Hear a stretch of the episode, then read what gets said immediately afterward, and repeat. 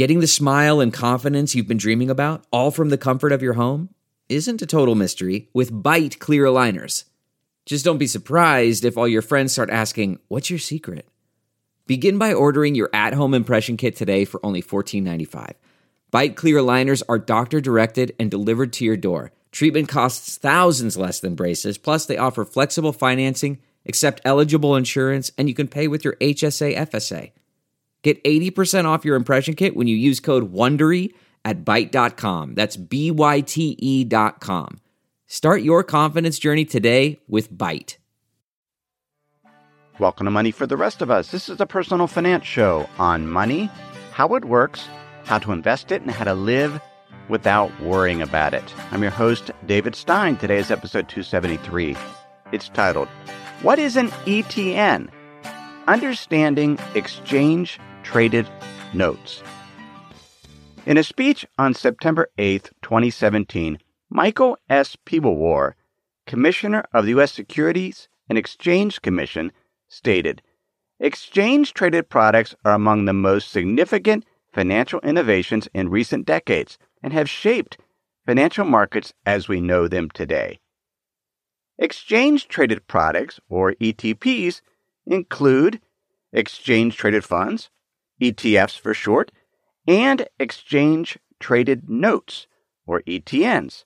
ETFs started ramping up in the mid-1990s, while the first U.S.-based ETN was introduced in 2006.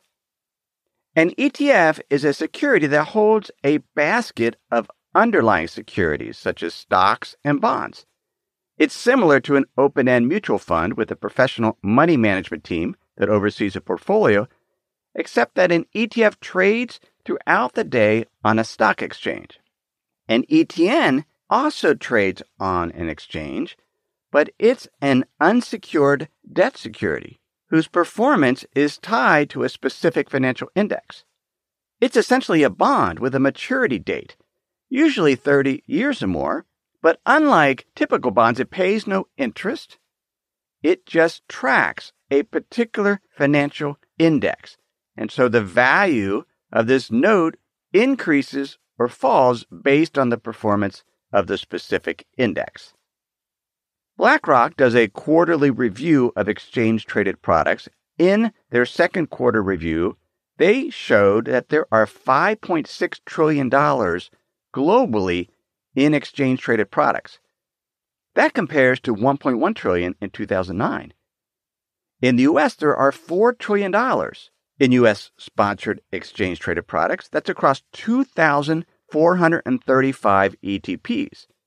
That compares to $794 billion in 2009, where there were 925 ETP products.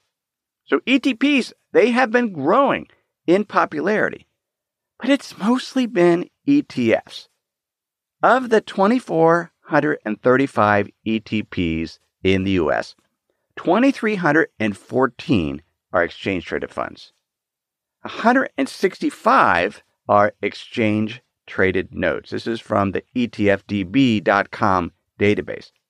There's only about $20 billion in assets in ETNs, compared to close to $4 trillion in U.S.-based ETFs. So that raises an interesting question. Why do ETNs exist? Well, there are two primary reasons to invest in an ETN versus an ETF or an index mutual fund.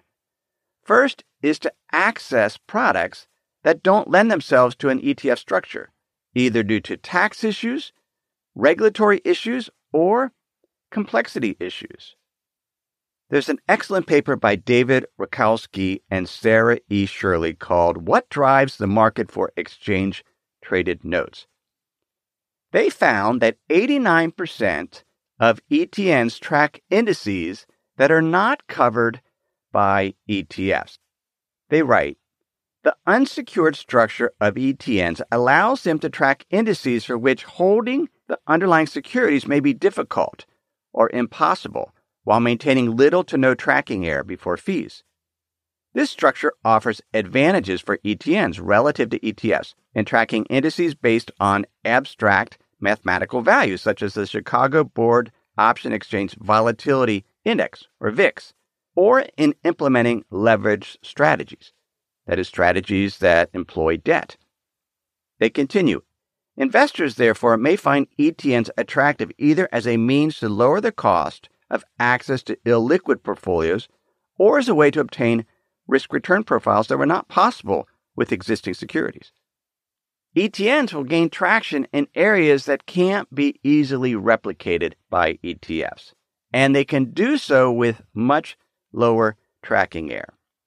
Fidelity writes in a report on ETNs that tracking error can be a significant issue for ETFs that are unable to hold all the components of a benchmark index, either because there are too many components and or the components are illiquid.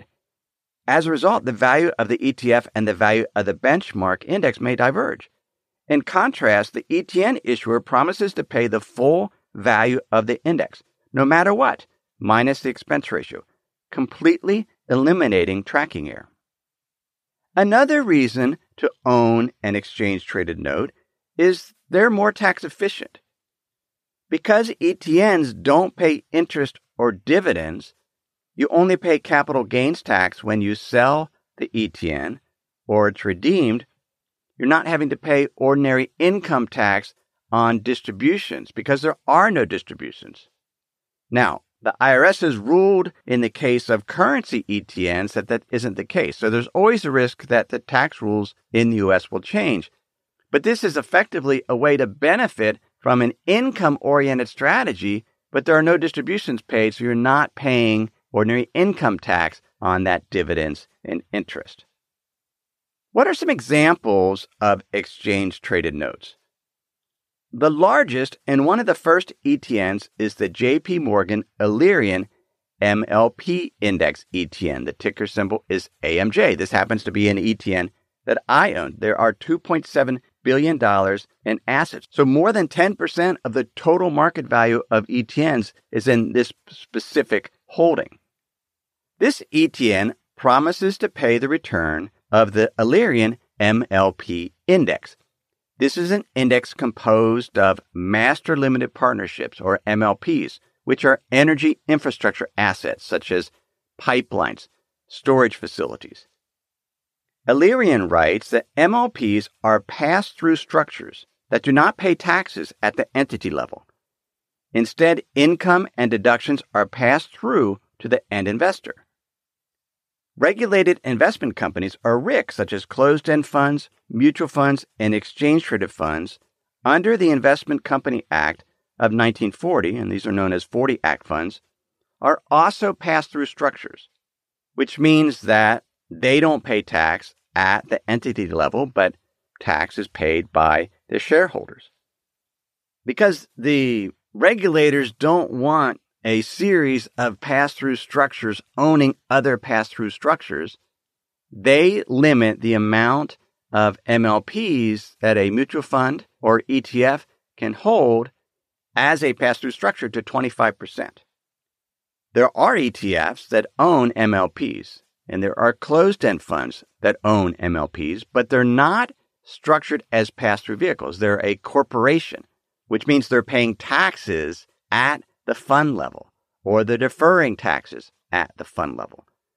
An MLP ETN, on the other hand, doesn't have to worry about that because it's just promising to pay the return of a specific benchmark. So this is an example of the complexity of taxes leading to an ETN being a beneficial vehicle to get exposure to a specific asset class. There are a bunch of other tax complexities with MLPs, including the potential for unrelated business income tax. If you own individual MLPs, you get a K-1 instead of a 1099.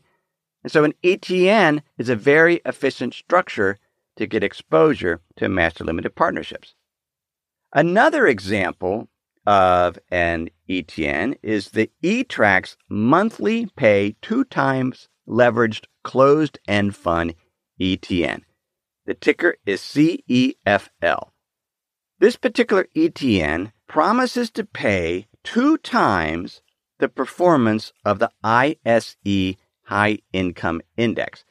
This index is comprised of 30 closed-end funds that are ranked by ISE on three criteria: the yield, the discount to the net asset value, and the liquidity.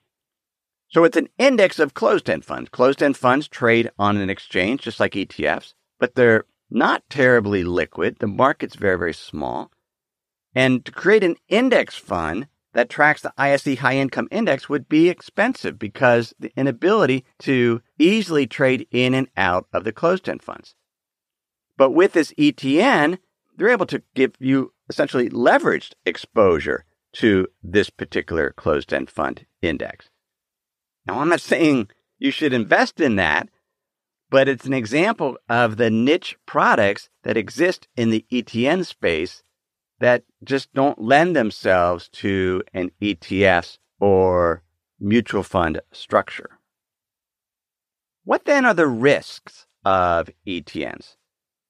Well, the primary risk is counterparty risk because these are unsecured liabilities issued by a bank or other financial institution. What happens when that institution goes bankrupt or closes? That actually happened in 2008.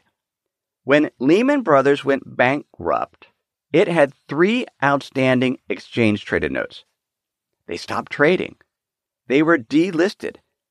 And the owners of those ETNs only got 9% of the value. They lined up with other creditors with claims on Lehman Brothers assets, and they only got about 9% of what they were owed. There's default risk, counterparty risk with ETNs. During the financial crisis, right up to it, I owned a different ETN. The ticker was BSR. It was sponsored by Bear Stearns. It was the predecessor to this J.P. Morgan Alerian MLP ETN. This Bear Stearns ETN promised to pay the performance of the MLP benchmark. I sold it right before the financial crisis, but one of my colleagues continued to own it through the financial crisis. And what was fascinating is even though Bear Stearns went bankrupt, the ETN didn't fall in price. It continued to track very close to the index, even though there was this huge default risk. What happened was J.P. Morgan stepped in really at the last minute and purchased Bear Stearns and honored Bear Stearns' debt obligations. And so that particular ETN continues today with the ticker AMJ.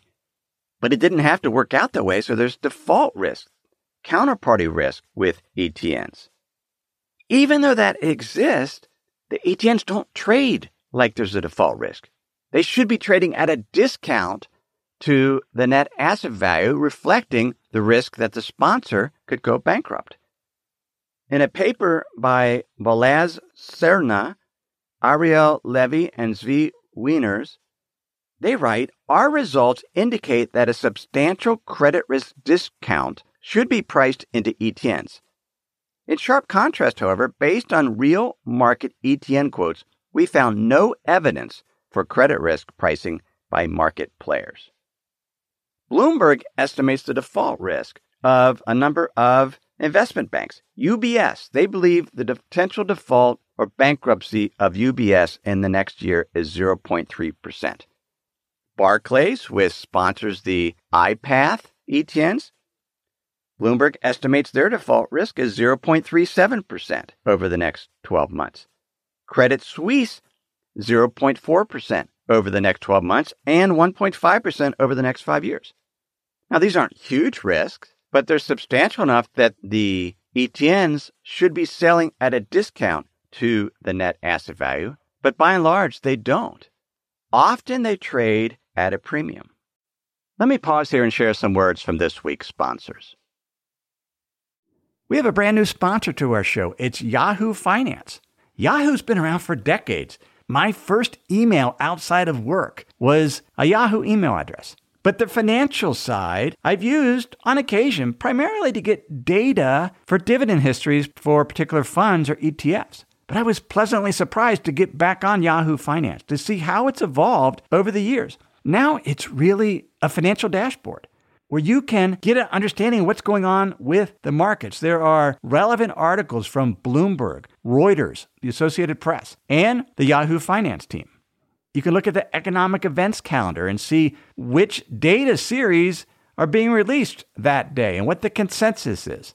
You can see the pulse of the markets at any time by going to Yahoo Finance. In addition, you could see all of your investments and retirement accounts in one place. With Yahoo Finance, you get a consolidated view of multiple accounts. Yahoo Finance serves as a financial hub for your retirement accounts, but also comprehensive financial news and analysis. You need to check out Yahoo Finance, particularly if you haven't been there in a while.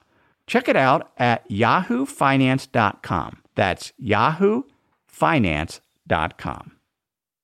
If you've been using Mint to manage your finances, you know they shut down several months ago. Well, let me tell you about the budgeting solution, the financial tracking solution I've been using for the past number of months. It's Monarch Money. Monarch Money is the top-rated all-in-one personal finance app. It gives you a comprehensive view of all your accounts, investments, transactions, and more.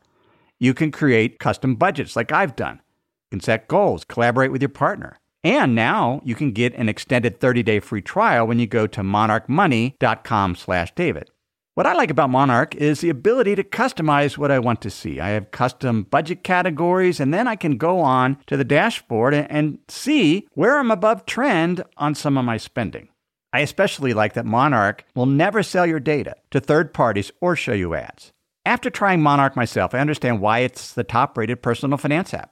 And right now, get an extended 30-day free trial when you go to monarchmoney.com/David. That's monarchmoney.com/David for your extended 30-day free trial. Another risk for ETNs is issuance and closure risk. Maybe the sponsor doesn't go bankrupt, but they could close an ETN. In 2018, iPath closed 50 ETNs. UBS 5 ETNs, and the Velocity shares closed 3 ETNs. Now, closing is one thing, but another thing is the ETN sponsor could stop issuing new shares. And to see why this is important, you need to understand the difference between ETFs and ETN issuance. ETF shares are issued and redeemed on demand as authorized participants, essentially other financial institutions and large institutional players, exchange securities that comprise what's known as the reference basket, so they can exchange these securities for new shares of the ETF. Or they can take the ETF shares that they buy in the market and exchange them for the reference basket. This constant exchanging and redemption and creation of new ETF shares keeps the market price of the ETF in line with the underlying value or net asset value of the ETF shares. That's built into the structure of ETFs. With ETNs, the sponsor decides whether they want to issue new ETNs or not. And if the sponsor decides, for whatever reason, they don't want to go through the cost of issuing the ETNs, if there's still demand for the security, it can push the market price to where it sells at a premium. In fact, the Barclays iPath S&P GSCI Crude Oil Total Return Index ETN, its original ticker was OIL, OIL. In January 2016, its price skyrocketed to a 49% premium over its net asset value because Barclays didn't want to issue more ETN shares. They eventually delisted the ETN and came out with a new Series B that now has the ticker OIL. But this is one of the challenges with ETNs is they can sell at a premium if the sponsor is not issuing enough new shares of the ETN to meet demand from those that want to invest in it. Now, when an ETN is selling at a premium, it is possible to profit from that. An investor could sell short the ETN, which means they borrow the ETN shares, sell them in the marketplace, and then if and when the sponsor issues new ETN shares at net asset value, that could push down the price, reduce the premium, so the ETN is now selling close to its NAV. The investor could then buy back the shares and return them to the entity that they were borrowed from. Usually it's just done through your brokerage, but they could benefit from the fall in price of the ETN. But clearly with ETNs, there is issuance and closure risk as well as pricing risk with regards to the price differing from the net asset value. Within the ETF space, that price and NAV are kept close together by the activity of authorized participants. With ETNs, it's much more up to the actions of the ETN sponsors, whether they want to go through the cost of issuing new shares. Let me make a clarification here. I've used the term net asset value with ETNs, but ETNs don't really have a net asset value. They have what's known as an indicative note value. The value of the ETN, if it was perfectly tracking its underlying index. And net asset value is what ETFs and mutual funds have because it's the value of the underlying securities less any liabilities divided by the shares outstanding. So no NAV for ETNs. They have indicative note values. A couple other risks with ETNs. One is illiquidity risk. 122 of the 165 ETNs listed on ETFDB.com have assets less than $50 million. That means when you're buying or selling the ETN with your broker, the spread between what you buy and sell an ETN can be very, very large. I saw one news story where it got up to a 39% spread. And if investors are trying to get out of the ETN, it can very much push the price down, even to where it could be selling at a significant discount relative to the value of the index that the ETN is based on. And so there's potential illiquidity since many of these ETNs are small and there isn't a high volume of trading. Another challenge with ETNs is the fees are generally higher than ETFs. These are niche products, often competing perhaps with actively managed products. And so you don't see the super low fees that you see with ETFs. Up until this month, the cheapest ETN was the E-Track's UBS Bloomberg CMI Gold Total Return ETN. Ticker is UBG. It had an expense ratio of 0.3%. But this month, Barclays issued two ETNs with no expense ratio. The iShares Gold ETN, ticker is GBUG, and the iPath Silver ETN, ticker is SBUG. I spent some time going through the prospectus of the iPath Gold ETN, mainly to figure out why did they issue it? What were they trying to accomplish? This particular ETN tracks the Barclays Gold 3-month index total return. Here's what the prospectus says. The ETN offers exposure to futures contracts and not direct exposure to gold or at spot prices. These future contracts will not track the performance of gold. So it's not even going to track it exactly. They continue. In addition, the nature of the futures market for gold has historically resulted in a cost to maintain a rolling position in future contracts underlying the index. As a result, the level of the index, which tracks a rolling position in specified futures contracts, may experience significant declines as a result of those costs, known as roll costs, especially over a longer period. The way the future markets work is you don't make money if the particular commodity goes up in price. You only make money if it goes up in price more than what the future contract is priced at. And what they're saying is typically the future contract is priced higher than the spot price. And then when the contract matures, the holder of the futures contract usually loses money and then buys another higher price contract. Why does this product exist? Eric Balchunas, who's an analyst at Bloomberg Intelligence, says, I don't think these are likely to move the needle all that much. For the most part, when people invest in gold and silver, they like to have it physically backed. Either you own the gold directly or you can own, iShares has a trust that actually owns gold that's stored in a vault.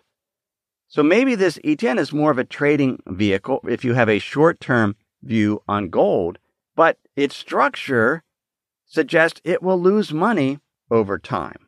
But still, they're not going to charge any fee for you to lose money over time. The prospectus also lists out some of the other risks that we've talked about in this episode. They write, we have the right but not the obligation to issue additional ETNs once the initial distribution is complete. We also reserve the right to cease or suspend sales of the ETN from inventory held at any time after the inception date. Any limitation or suspension on the issuance or sale of the ETNs may materially and adversely affect the price and liquidity of the ETNs in the secondary market. Alternatively, the decrease in supply may cause an imbalance in the market supply and demand, which may cause the ETNs to trade at a premium over their indicative value. Any premium may be reduced or eliminated at any time. Paying a premium purchase price over the indicative value of the ETNs could lead to significant losses in the event you sell your ETNs at a time when such premium is no longer present in the marketplace, or if we redeem the ETNs at our discretion. It's right there in the prospectus. The liquidity risk, the pricing risk, the closure risk, the issuance risk.